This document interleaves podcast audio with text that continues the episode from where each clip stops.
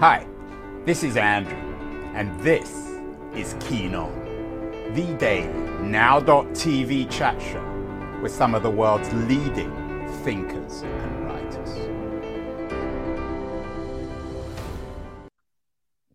Hello, everybody. It is Tuesday, May the 2nd, 2023, new month. Last month was a particularly troubling one in America's racial history, although it seems as if every month is troubling. There was the story of a 16 year old who knocked on somebody's door by accident, an African American boy who got shot by an 84 year old. They never spoke to one another. Um, it seems, as at least at this point, as if it was purely racial profiling. The white 84 year old was terrified or scared or just hated black people and shot this young man. Um, his uh, attorney suggests that his recovery is a miracle. Um, he's getting better every day, fortunately, and he's now become a minor celebrity. He just got invited to Alicia Keys's uh, concert but in terms of minor miracles and getting better every day, it doesn't seem as if uh, this story is suggesting that America's racial history is getting much better. There's certainly no miracles here. One man who's done a great deal of thinking about America's complicated racial history is my guest today, John Blake. He is uh, an enterprise writer and producer at CNN and has a new book out, remarkable new book, a memoir about his uh, complicated racial history, more than I imagined. What a black man discovered about the white mother he never knew. He did actually end up knowing her. That's what the book is about. And he's joining us from Atlanta, where he lives and works. John, um, this Yarl story, uh, uh, Ralph Yarl story, it just is so horrifying, uh, particularly for the outside world. I remember when it broke, it was all over the foreign media. The BBC, for example, led with it. What does it tell us about America? uh, I think what it tells us is that uh, if you really want to understand America, you have to understand um, our obsession with guns. And you can't really understand a lot of people's obsession with guns without looking at the racial history in this country. And you know, uh, Mr. Carl's uh, ethnicity, his race, is a factor in his. Uh, I, I, think it's it's a factor in his shooting. If you're a young black man, if you're any black man, and you're knocking on a stranger's door, if you're just walking down the street, anything can happen to you. But I think what happened to him also has also happened to some white people in, in this country recently. People, uh, there was a, a, a white woman who I think she went into the wrong driveway. She was shot. Yeah, so, it, that, that story broke the same. I think that was in New Hampshire story or Maine. It broke at the same time as as, as the Carl story, the Yarl story. Yeah, so it's there's a racial dimension to obsession with guns, but it's it's beyond race too. Uh, it's and I, I think one of the things we've got to be concerned about is that for for a lot of our country's history, we've attracted some of the, the best and brightest immigrants. But why are people going to want to come live here or stay here and bring their talents here if there's such a state of fear just going out in public and worried if you're going to get shot? Yeah, I, am not sure if you're familiar with the work of Carol Anderson. She teaches at Emory. In, oh, yes, she's a friend of mine. Yeah, she's mm-hmm. a friend of yeah. mine too, and she's been on the show a few times. And her latest book is about the the racial component of um, of the right, uh, the mm-hmm. supposed mm-hmm. right to uh, arm oneself on gun control. So yeah, uh, she's a wonderful writer and a, and a wonderful person. She's she's a good friend. She's appeared on the show many times before. Uh, John, tell me about this book. Uh, More than I imagined. What a black man discovered about the white mother he never knew. I half joked earlier about America never getting uh, America needing perhaps a miracle to heal itself, and America isn't getting better every day. Is this a book about a kind of minor miracle in a sense? Yeah, I think it's a very uh, apt way to describe it because what happened in my life and what is still happening is a minor miracle. And part of what I contend is that it shouldn't be a minor miracle, and that uh, that there are a lot of stories out there like this that we just don't know about. But to briefly describe my story.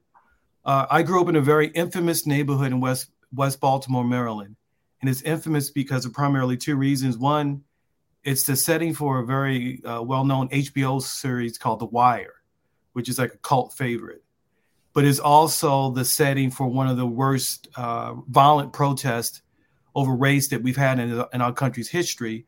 Uh, in 2015, the country, the city went up in flames when a young black man named Freddie Gray died in police custody. Freddie Gray lived in the neighborhood I grew up in, so my neighborhood has become this like symbol of how intractable racism seems to be in this country. So I grew up in this world, and I grew up with a white mom, but I never knew her. When she vanished from my life not long after I was born, no one told me why she disappeared. I didn't know what she looked like, uh, the sound of her voice, or anything. All I was told was this Your mother's name is Shirley. She's white, and her family hates black people. And so my story is about my quest to find out what happened to her and to reconnect with this white family and to find a way to accept people that didn't accept me. John, it seems to me that the miracle in America is getting beyond race. And in a sense, this is a story about getting beyond race because you are yourself personally beyond race. There's lots of theorists on race who argue that it's a construction, it never really existed. Where do you stand on this? And what did your story, how did it inform you about your racial or lack of racial identity? Yeah, I, I found in my story that as I began to try to reconnect with my white family members, that the thing that kind of ironically helped us the most is when we came together to not talk about race. Uh, there's a belief among some people is that the way you deal with racism is to get white people and, and people of color together to have a national conversation of race, to talk about race. And I think that has some value. But what I've discovered in my personal life is something that is backed up by a psychologist I talk about in my book, a guy named Gordon Allport, who talks he teaches about at Harvard, right? Yeah, and he died in '67. Psychologist Gordon W. Right. Allport. Right. He wrote this incredible book called The Nature of Prejudice, and he uh, popularized this term called contact theory. And what he says in contact theory is that there is no mystery about what reduces racial prejudice. Racism might seem to be something that you know you can't deal with it can't be conquered. He said no it's not. We have plenty of social science to back it up. But what you do is you get together people of different races. And the ironic thing is that when you get them together for a larger common purpose that goes beyond race where they're not talking about race all the time that that can work the magic. Now that might sound abstract but think of sports movies. There's a movie called remember the titans that's popular in the us with denzel washington. Sports movies you have a you know, a sports team that's divided by race, but once they get together to, you know, play for the championship, all those racial prejudice evaporate. The military has the same kind of dynamic. Yeah. People go into the military. And that's what I found out in my family. When we got together to try to be a family for something larger than race, that created those conditions for racial transformation. Oh, and I want to address the question about race. I, I do it's I, I do think um, ultimately we have to get beyond race. Understand that you know race was a category that was created. It's a recent invention. It was created pretty much to divide and exploit people. I mean the whole concept of race is pretty new. Um, so i think as more people get knowledge of that i think that could potentially help.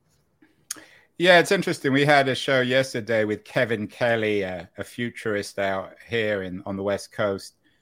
Um, and he has a new book out giving advice to younger people about how to live well, how to live excellently. Mm-hmm. And one of the things he suggests in the book is that children have to learn their family history and have pride in that.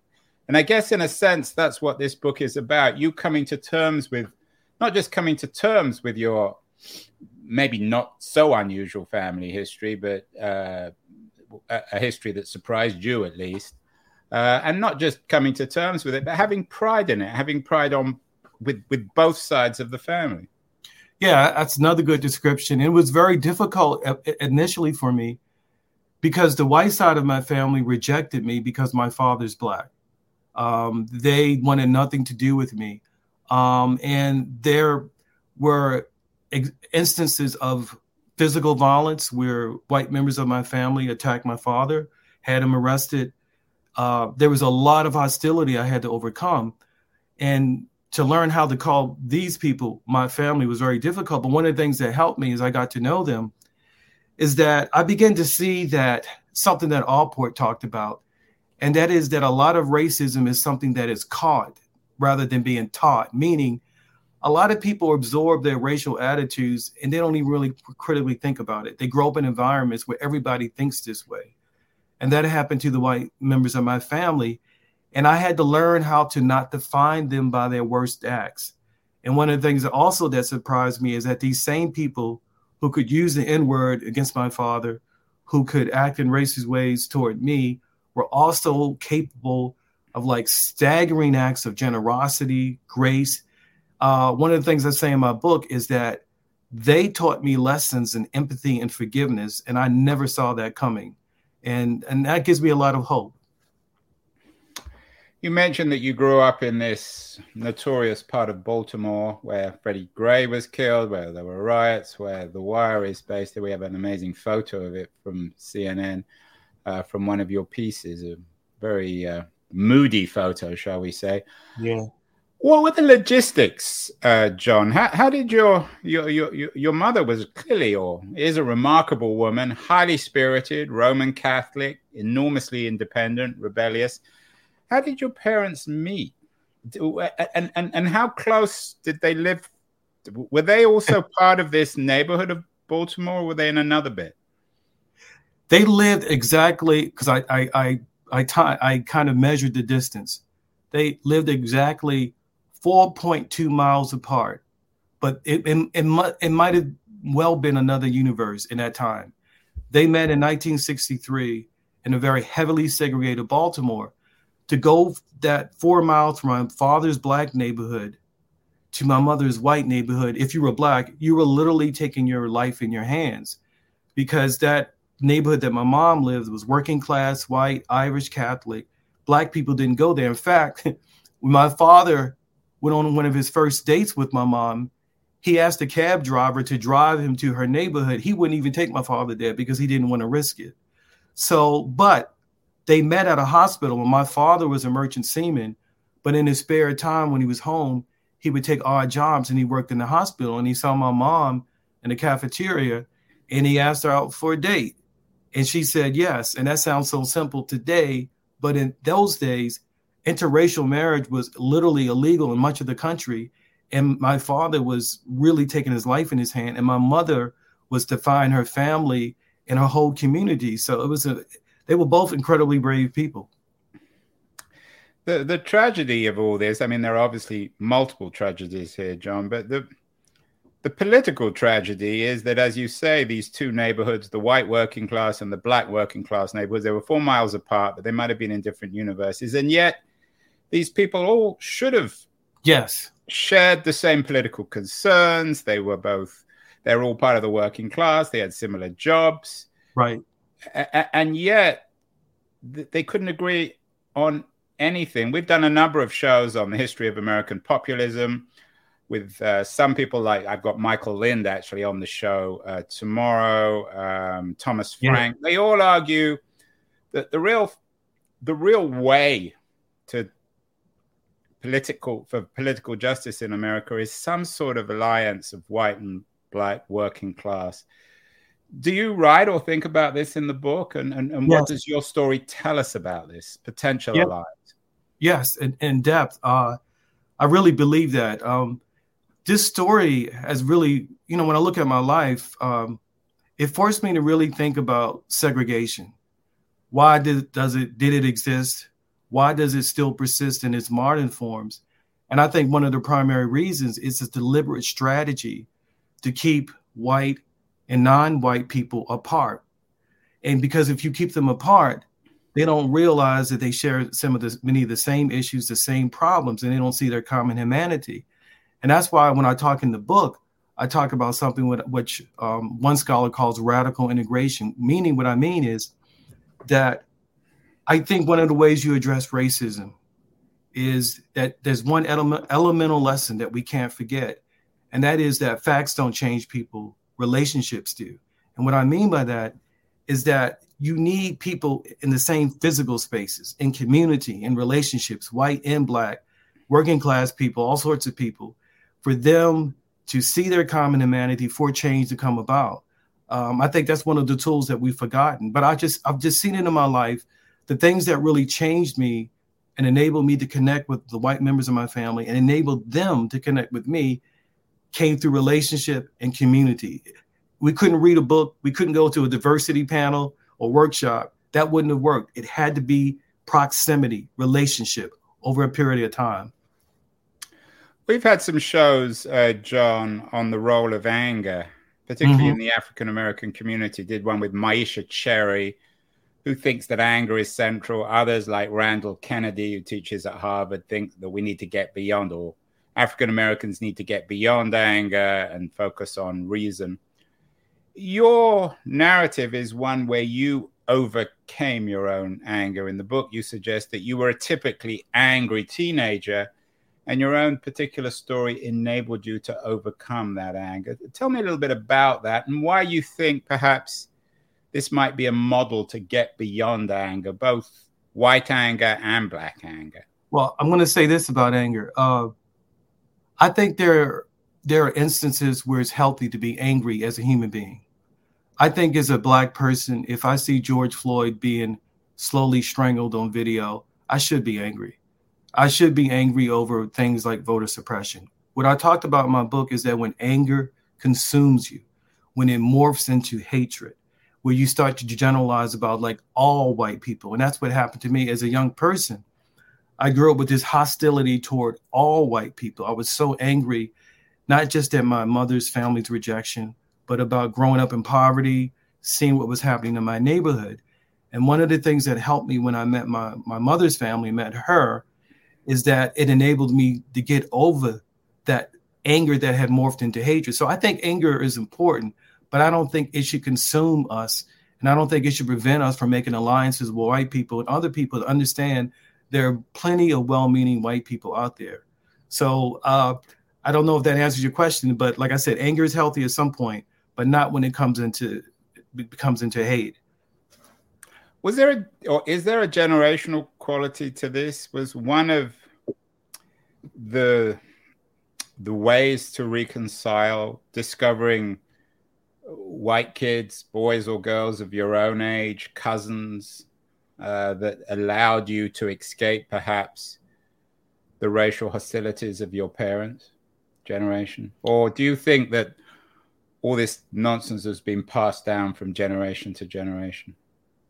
Can, can you help, help me understand your question? I want to make sure I answer it correctly. Is there a, my question is, did you discover when you learnt about your white family, white cousins of your own age, teenagers, young people, who perhaps, like you, were beginning to escape the stereotypes of your parents' generation? Yeah, I mean, um, as I began to meet other members of my family, what happened is that uh, there was this process that occurred that one person calls mutual transformation. So as I learned more about them and I got to see them as human beings and not as like categories like white people, that changed me. But it also changed them. And I'll give you an example. Um, I have a my mother has a sister who we didn't meet until when I say we, me and my younger brother didn't meet until we were in our mid twenties and um, she didn't want anything to do with us. And this is Aunt Mary, right? Yeah, yes, because of race. And I remember when I first met her, I wanted her to offer me an apology, and and and she didn't. And and so for a long time, I kept her at a distance. I wouldn't open her letters. And then one day, I. Uh, I, I, talk about it in something I've written for CNN. Right, and uh, here we have I, an image for people just listening of of the letters, the unopened. Well, they're now they're open, but they were previously. Yeah, yeah, yeah. From your aunt uh, Mary. Yeah. So what happened um, is that briefly, uh, I found myself. I went to a store one day and I found myself. I, I racially profiled a black salesman, meaning it's I a paint I store, right? Of all places, a paint store. Yeah, symbolically, yeah, yeah, sort of a, a, metaphor for yeah. all this stuff. Right, right. I I I assumed that this white uh, salesman who was selling paint was more competent than the black one. As soon as I realized I'd done that, I had immediate compassion for my aunt Mary, and I went home and I opened all these letters that she had sent me over the years, and I realized that she had changed, that she was apologizing for her absence from my life. She was she was admitting that race was a factor, and it gave me this whole other side of her that I had never seen, and our relationship just blossomed. And it got to the point now that she's she's somebody that's very dear to me. I mean, we're family. Right and here we I, have I a think, photo of her and you and your wife. Yeah, right. I think it's really important to tell these stories. I, I tell people, if you really believe that we have to have that we're going to make it as a diverse democracy, we have to become better storytellers. You know, people aren't just driven by you know reason and emotion and stats. We have to tell stories that show people coming together. Because I, my sense is, as a journalist, I've been writing about race for like 25 years. My sense right now is that there are a lot of Americans now who are starting to believe that racism is a permanent, inescapable part of, of this of this country, that we can't escape it, that we can't transcend it. And I think that's incredibly dangerous. And we had to tell stories. No, we can. And this is my story is part of that. Your story is in some ways uplifting, in other ways very sad, particularly about your mother. Um, a very spirited mm-hmm. young woman, a very brave young woman, a Roman Catholic, nonconformist, someone who took risks and stood up to her own family. Mm-hmm. Uh, you suggest in the book that you began to understand when you, you know, that she was institutionalized and as badly treated in the system as many black people. Why is the the fate, the institutional fate of your mother? What what it did, what did it teach you about how both whites and blacks are, are sharing a common history in America in some ways? my mom institutionalization taught me two things. One mm, was Perhaps you might explain what happened to her. Okay, so this is a major part of the book. Uh, so Don't I guess give I'm, everything away because we want people to read the book, but nonetheless, give us a little yeah. hint. But but uh, but I've talked about some of this publicly. So uh, when I first met my mom um, at 17, when my father said, "Hey, do you want to meet her?" and it was this shock meeting because I didn't even know she was alive the the place where I met her was in a mental institution. Um, no one in my family told me that she had uh, schizophrenia, which is a very severe form of mental illness. We were just driven out to this mental institution, steered into a room, and said, "Here's your mom." And she came out and greeted us, and that was an incredible meeting that I go into and describe in vivid detail. But wanted to answer your question. One of the first things that helped me when I met her, you know, besides the simple fact of knowing my mom, is that when I was in that mental institution, and it's a very notorious place, it was a place called Crownsville. They used to mistreat people, chain them to beds, subject uh, patients to uh, medical experiments without their consent. When I realized seeing my mom that she had been in this place for most of my life, I began to, re- something hit me. I said, I have never seen a black person suffer like that. It was the first time that I began to feel empathy for a white person. I had never felt that before because in my world, white people didn't suffer like us. They didn't know what it meant to be treated with contempt or with uh, brutality or discriminated against because you were born a certain way. My mom showed me in that instant that she, they're all white people who suffer like that. So it taught me empathy for white people in a way that nothing else could have, just to see her and to realize she had been living that way. The second long term effect of meeting her and seeing her way is that I realized, though, that she had incredible misfortune in her life, incredible suffering, that she did something that was so incredible.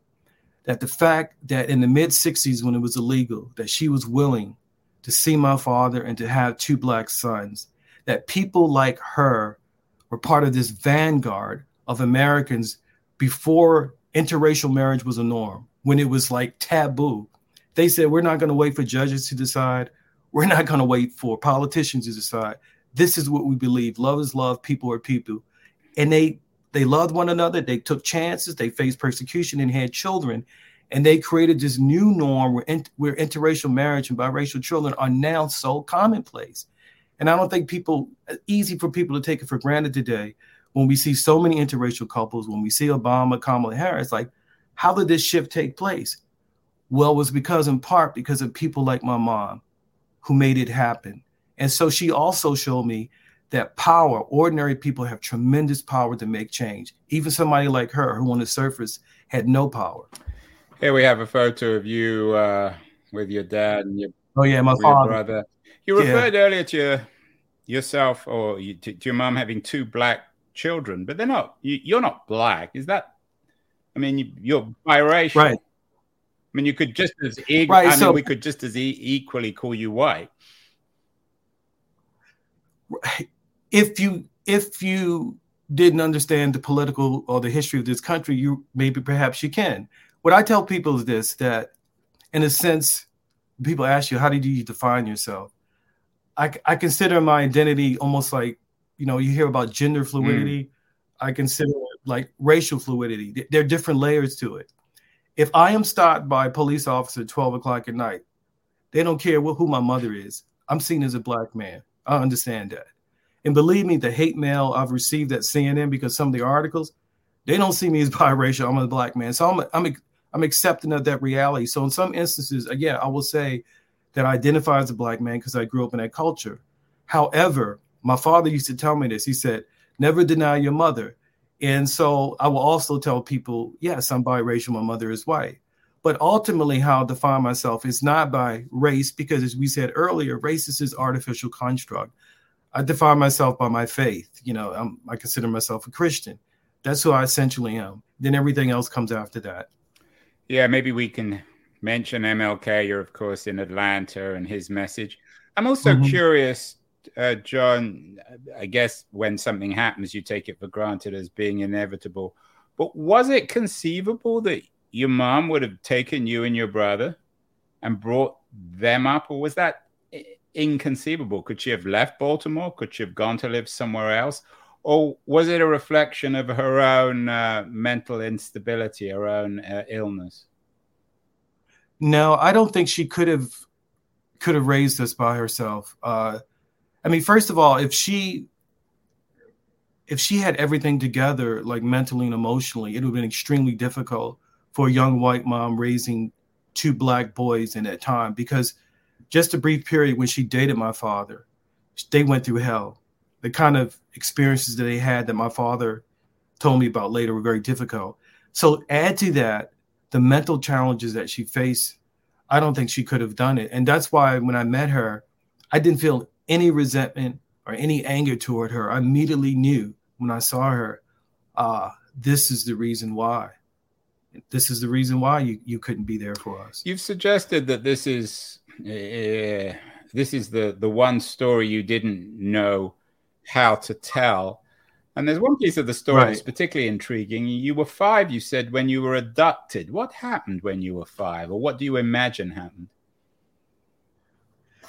It was a very strange experience. It's not quite the strangest in the book, um, and I'll go back to that. But I have a very strong memory when I was a kid, uh, when I was growing up with my my father's family, which is all black and it's all black neighborhood, of a white couple just taking me one afternoon, just grabbing me, not in a, a aggressive or way, or but just taking me away from my family and leading me to a park and flying a kite with me, uh, and spending the afternoon with me. And I I remember that so well and so vividly, and um, the reason I told that story is that because I realized even at a young age, even at four or five, when I couldn't really understand why my mother wasn't there, I knew something elemental was missing in my life. As I said in the book, I came into the world with half my identity amputated, and I felt like that that so-called abduction was my desire to be reunited, to feel whole with this family that didn't know me and didn't want me. And as far as whether it happened or not, I don't still don't know to this day. But there were other experiences uh, where white members of my family contacted me that were much stranger than that that I talk about in the book. But yeah, that was a, an incredible experience. Yeah, and the way you describe it, uh, it was one of the most beautiful days of my childhood, or imaginary days childhood ch- children can dream. Yeah. What about your father? He, he, oh wow! He, he, there's something heroic about him. Um, as someone yeah. who brought two boys up, was he away all the time? You said he was a merchant seaman. I mean, what happens when he was yeah. away? Who brought you up? We stayed in uh, foster homes for most of my childhood, and on the weekends, we had an aunt, my father's uh, younger sister, who raised us. So she spent Saturday and Sunday with us. So she was a surrogate mom. She was the one who went up to school to get, check my grades, took us to the doctor. She encouraged me to read books, and she was incredibly important. She's like, you know, I've heard people say that sometimes all a kid needs is that one person to believe in them, and she was that one person that believed in me and my brother. And I, I, she was like this lighthouse in a sea of chaos. She really helped us through. But my father spent most of the time away at sea, like eight months or so out of the year. And uh, then he would come back and we would spend time with him. And he was, uh, as you can imagine, a black man who would uh, openly date a, a, young white woman in the mid 60s. He was a very courageous man and he's a very colorful character. And uh, he, he, he was something. Um, yeah. And what about your brother? What does he do now? he is a manager at a warehouse in uh, Charlotte, North Carolina, and uh, you know, as as people could imagine, we're very close because we went through a lot together, and um, yeah, so we're very close, and uh, yeah. Finally, John, I mean, it's a wonderful story, and congratulations on the book. I think it's going to be one of the big books of the year, more than I imagined. Um, you had an interesting piece in CNN about right. uh, the Floyd murder and, and what it tells you, you still remain, it seems to me, rather pessimistic about race in America. What's your take in leaving aside the the, the Yarl story? There'll probably be other Yarl kinds of stories this month. What's your broader take in in in early May 2023 on race in America and and and, and broadly and particularly in ter- in the context of your own story in this book what do we need to do to get beyond it well I, I wouldn't quite say I'm I'm pessimistic because uh, I have a lot of hope. I mean, if my family can heal from some of the same some of the divisions we had, I know others can. And if people can change, so can a country. But to answer your question, um, I think I think we have to remember that there are a lot of things that have changed that we never thought would change, and that we have to not get give into pessimism and to believe that racism is permanent. But more specifically, what I said in that piece that you just cited is that if we're going to have that kind of transformational change that we need, we have to we have to have some form of renewed attention to racial integration. We can't be so racially segregated there's a kind of change that happens when people are physically together in communities and relationship that can't be replicated through protest and policies. I'm not saying it can replace protest and policy. I'm saying this is indispens- it's an indispensable part of fighting racism. And I think we've forgotten that. And that's what the George Floyd protest didn't have. All these white people joined black people to protest, but then they went back to their all white neighborhoods and their all white schools. That's not enough.